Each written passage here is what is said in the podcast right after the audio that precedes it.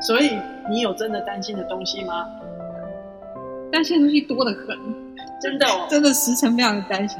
哦，对，因为上一集呢，雅婷说，原来编辑也是有很多时间的嘛。我觉得这件事情我也要拿出来特别的说明一下。我个人觉得，我个人觉得一个医生兼妈妈把时间调出来上课，这才非常了不起。你不觉得你课上太多了？你要不要现在先盘点一下你上了些什么课？嗯，我最近要上什么课呢？最近就对占星开始真的非常有兴趣。哎，你不是有上过那个安格斯？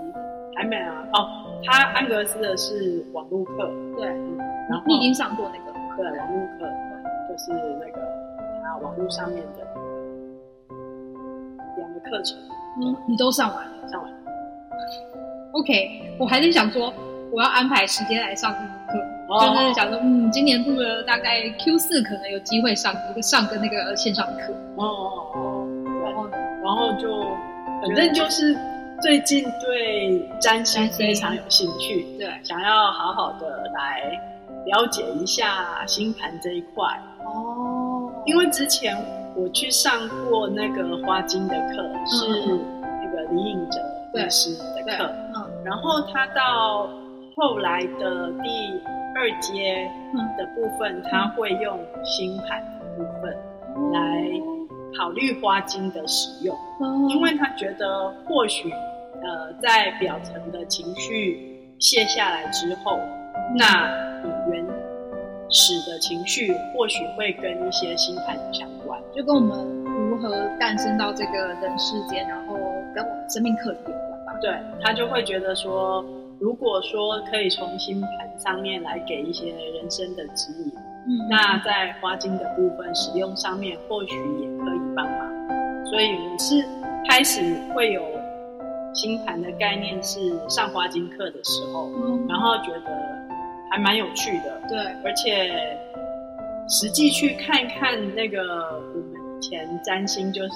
太阳嘛、月亮啊上升，那后来在花精的使用上面会有一些土星啊、火星啊，就是等于说在情绪上或者是说你解不开的束缚的部分，而且它呃花精在呃有一些学派上面是有花鬼，就是说它可能会嗯，然后花鬼的部分也会跟星座上有些相关。对，他好像也有用守护星来看，对，所以我会觉得说这块很好奇啦。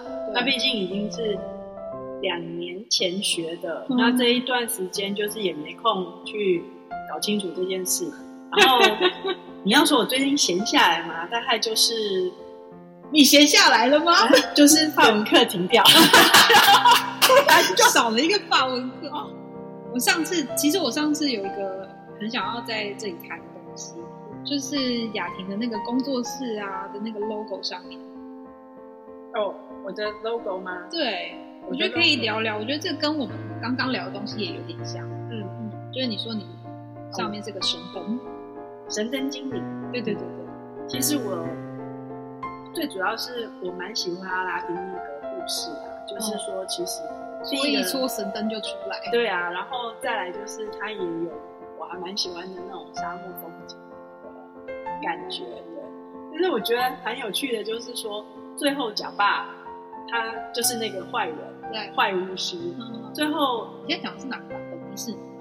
对啊，哦，你知道这个故事有很多版本。哦，对对对，那我讲迪士尼阿拉丁的版本，他就是最后那个假爸，他之所以会变成没有伤害性，就是因为他已经变成一个世界上最强的精灵，然后被关在一个神灯里，然后他未来只能听从主人就是的许愿这样子。嗯，那这个部分的话，当然是后面的结局啦。不过我就对于精灵这个事情觉得印象很深刻，嗯。就是他就算再怎么想要做什么事，但是他觉得他再有方法，但是还是要等待召唤，对，还是要听从哦许愿，对。所以这就跟我的工作室的想法有点像，就是。哦我或许在你言谈中，或是说你的一些事情上面，知道说哦，你现在可能会怎么样的帮助是对你最好，对但，是那是有时候是捷径，不是你现在想要的。或许那就是我们那时候房疗，对，不是常常就是我今天来就是我睡不着，嗯，然后 underline 的问题是，我明天的工作可能会被 fire，对，那我们又不可能去立刻就解决那个焦虑的问题，对，那我们现在就就是解决他的那个表面上表面上的症状，对那表面上的症状才是你现在开口要寻求的，是。所以我们不用去自作主张，对自作主张跟你讨论说，哎，那为什么会被 fire 呢？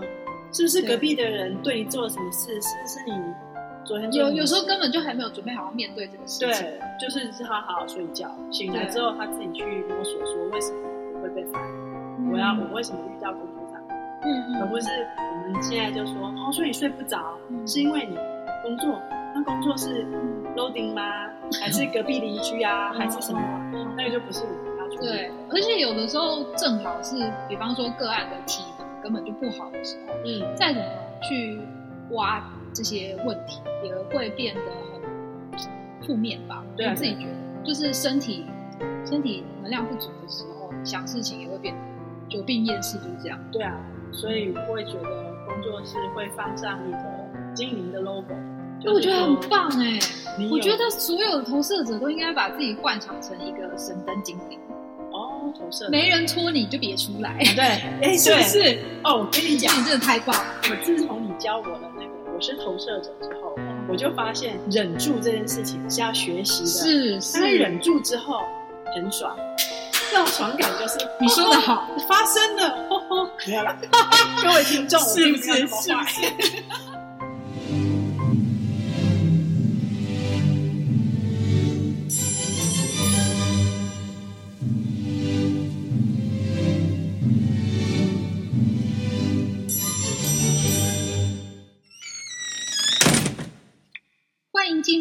两个三行人的绘本推坑论第一季的推坑擂台 Run One。这是一个不限套路、自由发挥的绘本推坑擂台。接下来我们预计会以十集的节目互相推坑，一共十本绘本。今天的主题是我把灵魂弄丢了。要推坑的绘本叫做《遗失的灵魂》。关于这个遗失的灵魂，上次雅婷已经买过了吧？在我们推坑之前，你已经买了对吧？不是这本啊，不是这本吗？是那个小严，哦哦，你还没买这本是不是？对，所以今天就是要来推坑了嘛。嗯，呃，它是一个关于灵魂在呃灵魂追不上身体的一个故事。然后自己比较常用“灵魂”这个词的时候啊，就是有时候我在写稿，有一些稿子是我知道我只要把字填进去就会说我只是用半个灵魂在写那个东西。那雅婷要不要跟我们聊聊，什么时候你会觉得，就是你会使用到“灵魂”这个词？早起，早上要带小孩去上学，你说你的灵魂还想要躺在那个对，床上，就是灵魂还没有跟着身体出门，然后小孩带上学，最主要就是要有一个大人跟着嘛，不然警察会觉得身体就是对大人，身体就是个大人原，来如此。那警察就会觉得说，怎么会两个小孩在路上走？然后这样的话就有危险。所以以呢，大人出去，但是灵魂没有跟去。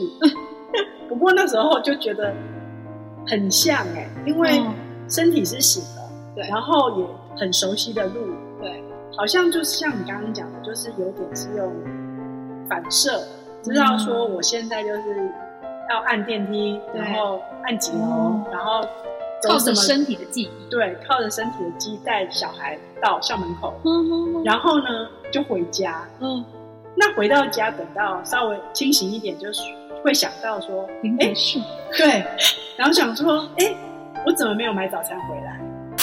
哎，我昨天晚上已经设计好，而且有时候是昨天晚上睡觉前就说好，我今天要绕去哪里买早餐，哦，你忘了？然后回到家才发现，灵魂才发现身体没把早餐带回来。对，这种就是对，就是肉刚，分离。对你刚刚是没灵魂的走在路上。对，然后用那个 spinal cord，就是那个脊髓的反射，带小孩去跟回来，然后完全忘记你昨天晚上设定要去吃某一家早餐。哦，你没有等灵魂跟你一起起床，对，灵魂还在家里。对对对，哎，真的就是这样。那我相信应该有很多人也可以有这种感觉了，因为 像我以前在做个案的时候，我都会问个案，就是有没有意识到他们的身体。可是其实很多人是对身体没意识，就是没有想过说我的身体有身体的需求或者什么。然后我就说，我觉得最容易意识到我的身体是就是睡醒的时候。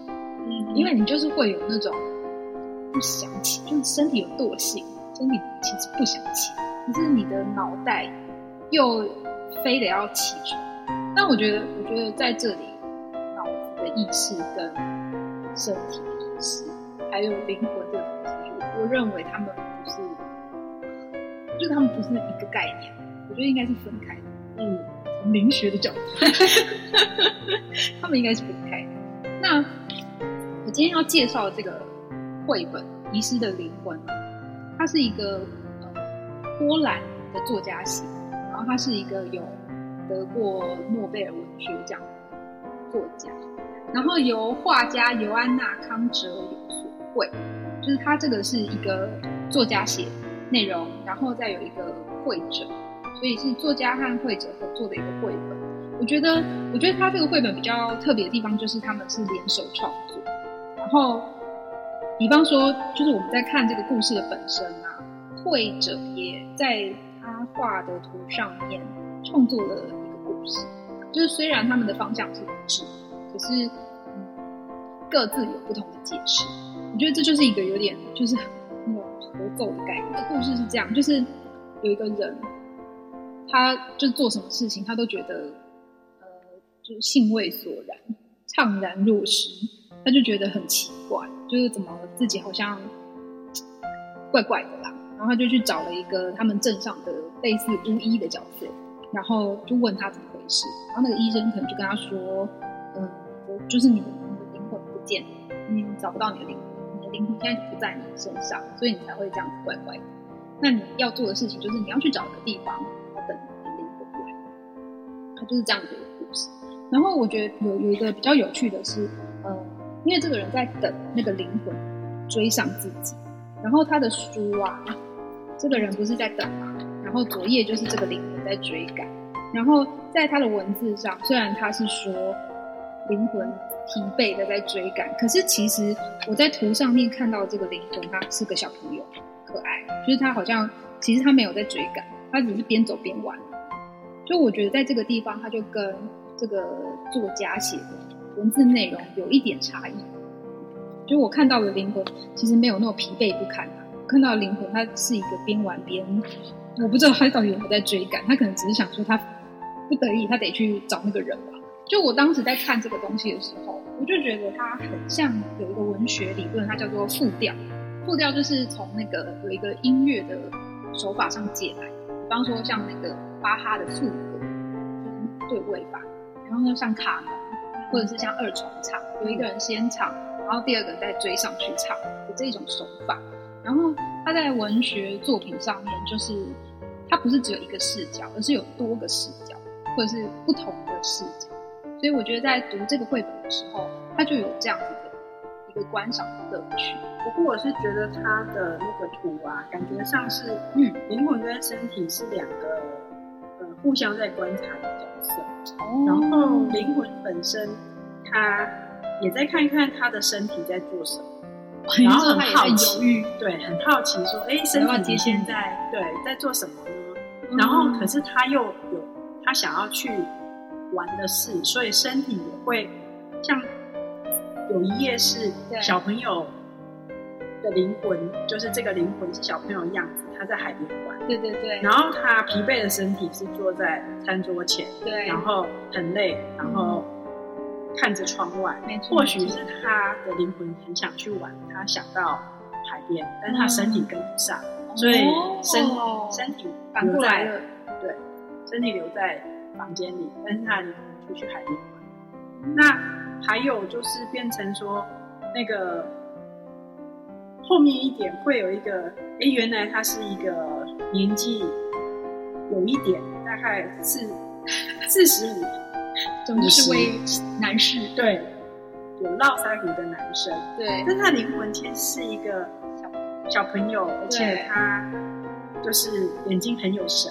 哦。然后可是隔着那个植物在偷看，嗯嗯嗯，所以或许两个的呃年纪或是两个的呃外表不相关，哦就是他外表是那样，他的心理年龄其实他还是个赤子之心。对，然后但是灵魂也是在看说，哦，原来身体这么累呀、哦哦，我觉得这角度也很有趣。对啊、所以这本真的还蛮有趣，我觉得很有趣，而且而且我觉得文字，当然文字有文字本身的美感，但是我觉得在这个故事里面呢、他的他的文字是充满诗意，因为这个作家本身他是诗人出身的，所以他写就他写的文字，稍后会读一些文字给大家听，就他的文字听起来很诗意，可是我觉得他的图啊，补充了一些文字上是不可能看到的东西。然后，而我觉得他的那个他的图非常的有趣，就是就像你刚刚看到，因为他其实文字没写灵魂长怎样，他也没讲说灵魂是个孩子，嗯，我觉得这点很有趣耶，等于是画家他自己用了他自己的角度，然后他自己把人跟灵魂的形象，就是具体的呈现出来，然后变成我们有多的多重的角度可以再去阅读它。嗯，多的想象，我觉得非常有趣。我现在来读一段，就是他在这个书里面形容怎么样形容一个没有灵魂的人。他说，身边的一切都变得平淡，仿佛他在一张平滑的算数学用的方格笔记纸上移动，被无所不在的整齐格子包围。嗯，是不是充满诗？嗯，而且我觉得很棒的是，画家其实并没有按照他的文字画出不同形嗯，对对，可是你在看文字的时候，你真的会觉得那个方格纸就是一个很讲规则的东西呀、然后他就说他的他的他的生命的一切，就是好像从三 D 变成二 D，所以他是这样形容那个呃没有灵魂感觉。而且方格纸感觉上，如果真的是小小的站在方格纸上移动，嗯会觉得没有方向，嗯，而且对失去了方向，一模一样，前后左右都一样，对，没有目标，没有标的物。嗯嗯，有一句话我觉得很适合来形容居中心空白，因为你你是居中心有定义的，所以你可能不能理解那个居中心空白的人的那种茫然跟没有方向感的那种感觉。嗯嗯，我那时候看人类图的居中心空白，我也那时候也觉得很好奇，因为我自己对，然后我就在想象说，那没有定义的人，嗯虽然他可以接受其他人给他的指引指引，嗯，但是问题是没有方向，是不是很可怕？嗯嗯，我刚开始学人类图的时候，我就有为我一个同事解读他的图，然后那个时候其实那时候不懂，就是照我老师说的去解释，然后我就跟他讲说，那个居中心空白就是你知道你想要追，你想要追求的到底是什么，那就算是比方说你可能会有一个呃理想的爱情是怎样，就你理想中你爱的人是怎样，可是空白的人会没有标准，他会永远找到了之后，就不断的问说：“这真的是我要的？”哦，老师那时候是这样解释的、所以我就这样讲给他听，然后他就落泪。了，想说他是空白的，对空白的，哦 这么的触动吗？因为我自己没有意识到，因为我是一个空白很多的，所以我可能，比方说我的议题太多，所以我没有 focus 在这个地方。嗯，然后他可能是其他定义有，然后有一个空的，所以他特别有感觉。嗯，就是追寻的东西，对对对对对对，哦，就是那个东西是让他觉得很辛苦的地方吧。嗯，辛苦，这个书里面，然后我觉得它很适合拿来形容居中心空白。他说，在一间旅馆，这个人半夜醒来，觉得无法呼吸。他看向窗外，但是他不太能认出自己身在何处，因为从旅馆的窗户向外看，所有的城市都长得很像，他也不是很清楚自己是如何来到此地，还有为何而来。很不幸，他也忘了自己叫什么名字。这种感觉很奇怪，因为他不知道要如何嗯，是不是？真的很有就是居中心空白的感觉。对啊，而且就是变成说他好匆忙，所以从一间旅馆到一间旅馆，然后甚至已经看窗外都不太知道自己在哪。对对，可能是可能是呃房子也长得就很像很像刚刚在讲的空白嗯，方方格格笔记本，因为你怎么看都长得差不多。对，早上醒来看到的就是高楼。所以其实那表示不管什么文化或者什么时代，大家都会很担心在方格纸上嘛，嗯，还是会 enjoy 在方格纸上。我觉得很忙的人呢不会意识到这件事情。就我觉得通常啊，通常都是出了状况，你才会意识到说，哎，我我是谁，我该做什么，我要找到什么方向。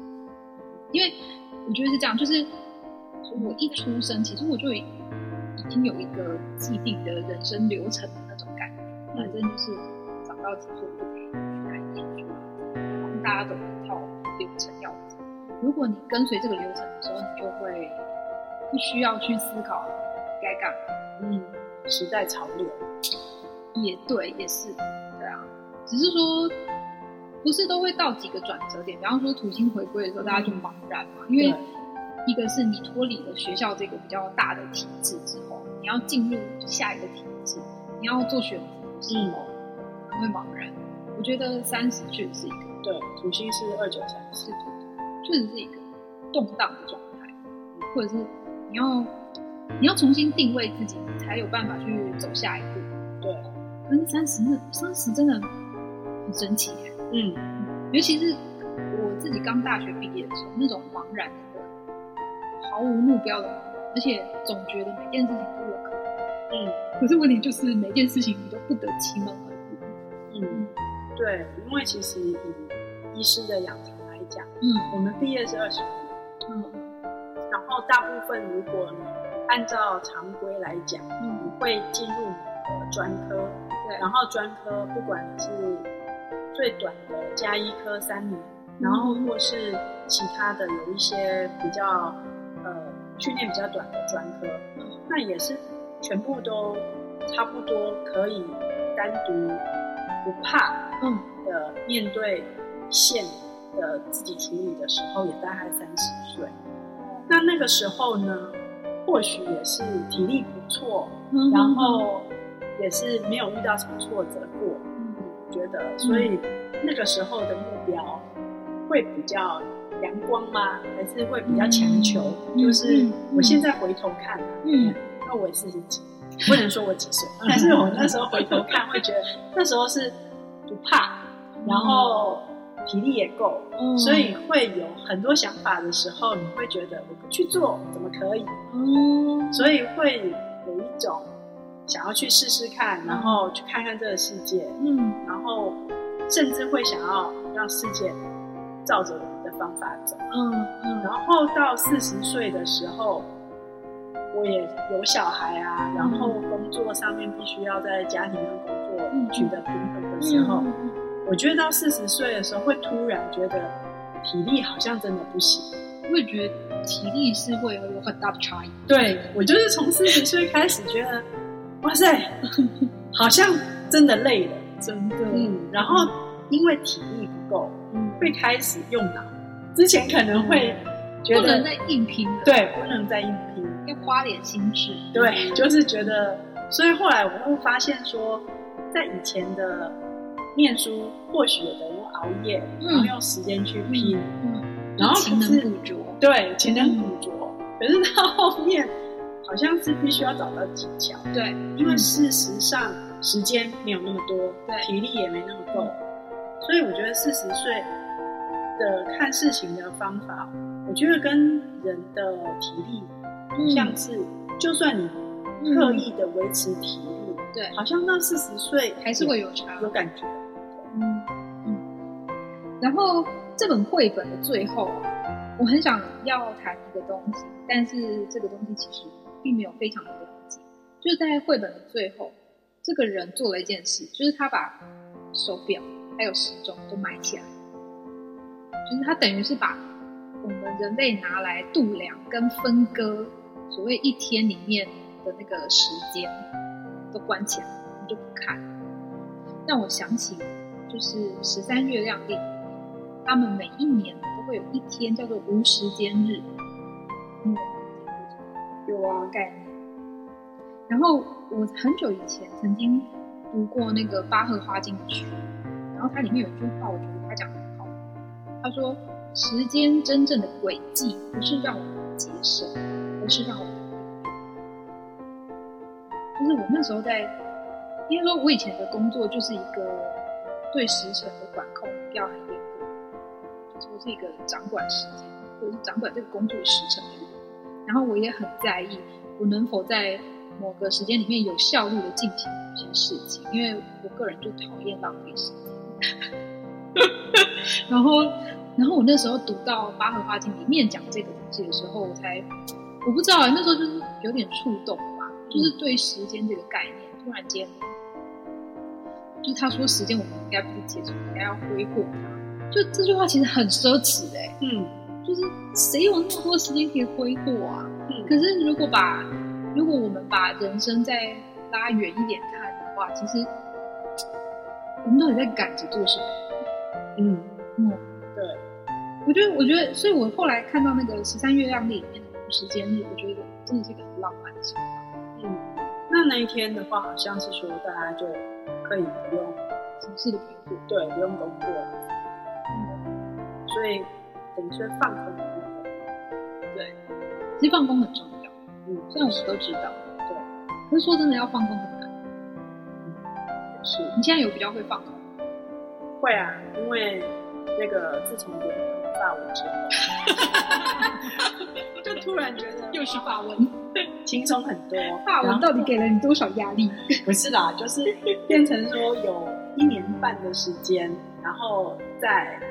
固定的时间就是一定要上课。对，那或许以前的上课是就是在教室里面，然后有目标的上课。对，那现在这样子的情况下，会变成说是自己选的，所以开始的时候会蛮有动力。嗯，但是到后来会发现是一种，呃，坐在那里很累，勉强，勉强，对，会勉强。那开始会觉得愿意放下了，然后放下了之后呢，不用遵守一个什么约定那种感觉，对，然后突然享受那种空空，对，所以我那时候从三月吧，嗯，开始，现在是四月嘛，嗯，所以三月四月的时候，觉得突然没有一种时间到又要坐在那里上课的压力的时候，因为。那一段时间已经维持了一年多，一年半，然后突然身体有一个惯性，有一个惯性来。那个时候不用做事的时候，刚开始前两个礼拜爽，对，前两个礼拜说哇塞，原来放空是这种感觉。嗯，那我们现在来聊一下这个关于灵魂追上的事情。有一个，哎，我发现我这样子好像讲太多人类。我们并不是一个人类图而我们也不是人类图大师，对啊，不过是可以讲出居中心到底的定义跟没定义的差别。像你刚刚讲的，就更清楚什么叫做没定义。哦，OK，就是啊，有一个人类图有一个中心，会让我就是非常的积极引领的，想要去，就像我对时辰这个东西非常的敏感，就是只要有一个事情在，我就觉得要赶快完成它的那一个叫做。跟中心，它是一个压力的中心。你有定义？有空的，我也是空的，就是空的才会这样。就是比方说，空的就是，如果我今天有一件事情要做，然后我就要先确认它的时辰。比方说，我下礼拜一要交一个东西，我就会一直这个礼拜都很焦虑，就会觉得这东西要做，然后我就宁可提早很早把它做完，嗯，否则我真的会就是。对，我记得上课的时候老师说过，嗯，有定义的人他会适时就是刚好就该该做的该做的完时候把它做完，而且对排好。嗯然后像我们这种空白的空白人，要么就是忘记忘记，要么就是很早很早做完，然后要么就是不做。然后我觉得我我还要聊一个，就是关于这本绘本，我还可以聊一个东西叫做等待。等待对于像我们这种投射者，还有其实就是百分之七十的生产者来说都很重要。我们来聊一下，因为在这个绘本里面，他说灵魂移动的速度比身体缓慢许多。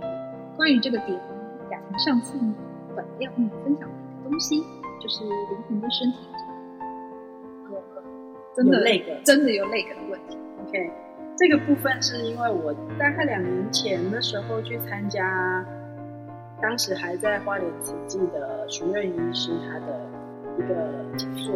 嗯。那当时他有提到说，现代人啊，因为穿胶鞋，然后住高楼大厦，嗯。其实越来越不接地气。哦，然后尤其是有时候那个我们会出差，或是说坐飞机、坐高铁，所以这种快速移动嗯。的情况下，有时候身体该算是灵魂跟身体嗯。会脱节，嗯。所以他举了一个例子，就是有一个阿妈，她会觉得头晕，嗯。但是做了很多的检查，嗯。都发现没有什么异常。嗯。那后来他就用了一个方法，嗯。让阿妈可以接地气，还有有点像是让灵魂跟身体对症。他是用一个插汤匙，就是插一种匙汤匙，可是最顶端嗯。就是吃东西的那最顶端是一个叉子的样有时候是那种是比较是在登山用品店啊，会嗯我们会带一只汤匙，然后有叉子钩，哦，我知道我知道，嗯，嗯插汤匙。嗯。所以如果没有插汤匙的话，就是用一只汤匙跟一只叉子，嗯。对，不过都要用不锈钢。嗯。嗯嗯。那他是建议说，用不锈钢的那个插汤匙，开始的时候是用叉子那边，就是叉子的尖端，嗯当然是轻轻的，嗯。在脚背，嗯。就是从脚背的部分，从脚踝往大拇指的方向刮，脚背是指那个踩地的时候，那一面叫做脚掌，脚掌，然后上面叫脚背。嗯嗯嗯。脚背那边呢，用那个叉子的部分呢，从脚踝往大拇指方向嗯，刮。嗯。那刮的时候呢，就是一片一片这样刮，就是个轻皮筋轻的。的部分，对。不过也是，通常是连旁边都要刮胃经这部分都，嗯就是等于脚背的部分是从方向是从脚踝到嗯大拇指的嗯方向，再来就换脚掌。嗯也是从脚跟往大拇指方向，等于说是有点是像脱袜子的这种顺嗯感觉，方向就是方向对，然后用叉子在皮肤上面就是均匀的刮几次，嗯。嗯，方向要对，它是它是刮还是还是只要轻轻的刮，顺过去？还顺过去，等于说擦汤匙的叉子还是要碰到皮肤，嗯。然后就是像脱袜子的方向，从脚背、脚掌刮，刮完之后呢那，刮多久啊？通常几下，大概均匀都有刮到就可以。重点就是那个汤匙的部分，嗯哼。就是汤匙的部分会有一个呃凸出来的，就是盛汤的那一面，嗯，凸的那个地方，凸面对，嗯。就开始呢从脚背的地方，嗯。就是那个上面的那个绑鞋带那边，嗯，可以画八字对，画八字形。八的话呢，随便你画，或是画顺序没有关系，没关系，嗯。或是画圈都可以。嗯最主要就是让那边的皮肤嗯跟那个气可以顺。再来，最主要是重点是脚的部分，脚掌的部分。嗯那那个部分呢，也是一样，就是用汤匙的凸面画八。嗯那八的部分呢，就可以范围大小都可以。那最主要就是那个脚趾头跟脚掌的那个，这个叫凹缝吗？嗯就是哦嗯，脚趾接脚掌的那一个接缝，对，就是那边。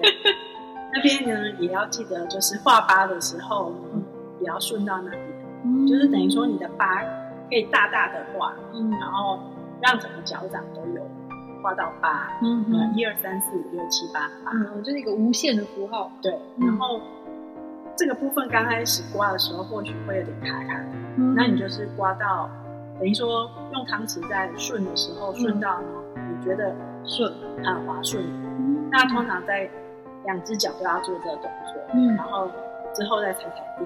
嗯。那那时候头晕的感觉，还有头上很胀的感觉，都会往下沉。这样，然后他试过几次，觉得这样的情况对于说像坐高铁啊、坐飞机啊、嗯哼，那种，就是我们搭乘交通工具，然后快于人行走速度的时候，对，然后会有一些头晕，嗯或是觉得好像浮浮的，嗯脚底虚浮，嗯然后没有踩到地的感觉，这种东西都会能够沉降下来。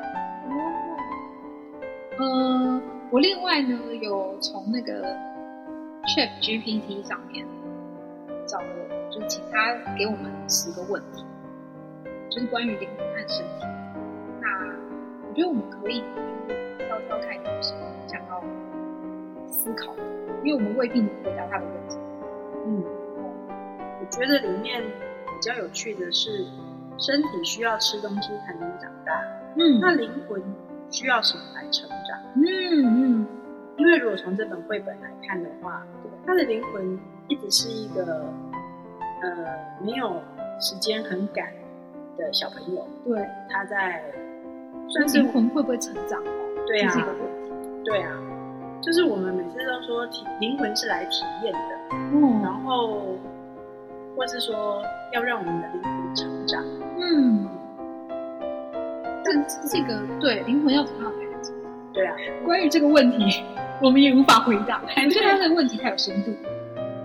我想一下，哦，好，我觉得有一题也蛮有趣的，就是如果我们的身体生病？嗯你你有想过这个问题？有啊，因为嗯呃，如果从嗯照顾身体对的角度来看，是好像宗教或是呃现在各种疗法都说你要放过身体，要好好爱护身体，因为没有身体，就他没有可以体验的勇气。对，就是人生法传嘛。嗯所以如果身体生病了，嗯，那灵魂会想要救他吗？还是灵魂想要气喘？至于灵魂会不会救身体，我以前看过那种灵魂沟通啊，嗯他是说，他就是把灵跟灵体跟身体肉体是，就当成是两个不同人格要一起工作。嗯然后灵体有就是他自己来到这一世的任务，然后身体也有身体自己想做的事情。嗯。所以有的时候，如果是灵体跟身体之间没有办法，或者是灵体觉得你身体走错路了，嗯。他们会设一些关卡，让你的身体意识到你这样走的问题。嗯，那不就是看过电视游戏，我们人类图里面的乘客的身体？我觉得好像有有点这种感觉，嗯。但是理论上灵灵是没有办法操纵身体要干嘛，就是如果在那个系统里面，他的身体是有自我意识的，嗯。你也只能，如果他真的一意孤行，他已经吐气了。然后我那时候看过的，因为那个灵魂沟通师他是有写很多案例，然后我都有去读，他就说有的灵魂真的会放弃身体，嗯，就是如果你真的没有办法协调他真的会放弃身体，他就会想说你要干嘛就干嘛，嗯。反正我下一次再达成我的任务就好了，是哦，好像有这样，对啊，所以有时候会觉得，嗯、在医疗路上有一些会用什么业力啊，或是说会用呃无法避免啊的事情来解释。其实我是觉得现在目前的呃科技进步啊，或许就像你讲的，会有一些层层关卡来提醒身体注嗯意。嗯，但是如果真的也没有注意到，嗯，那会不会随他去。对。那我们现在来这个问一下，怎么样？这本绘本入坑了没？各位听众是没有办法直接看到这本绘本，但是这本绘本真的画的还蛮漂亮的，它就是我我认为它真的可以说是个艺术品，嗯，算是艺术品，而且嗯它也不是纯黑白，它会用各种嗯。呃彩色跟黑白，然后甚至中间还蛮有趣的，会有一个这叫什么啊、描图纸，描图纸，对，让你有朦胧的感觉，然后又可以看清楚，或是不看清楚。嗯，就是这本绘本，其实要说它是一个艺术品，真的也是蛮值得收藏的艺术品。对啊，而且买来艺术品这么的便宜，啊！真的吗？有什么比书更便宜的东西了吗？嗯。而且我是觉得，就算没有特别去阅读里面的文字，嗯但是每一张每一张的图，其实看起来都还有它不同的意境。嗯，没错，好，这本推荐给大家哦，是值得入坑的一个小绘本。太棒了。那这一期的推更不知道大家喜不喜欢，那我们就在这里告一个段落了。虽然聊了很多，下一次就换成雅婷来为我们推坑其他的绘本喽。拜拜。拜拜。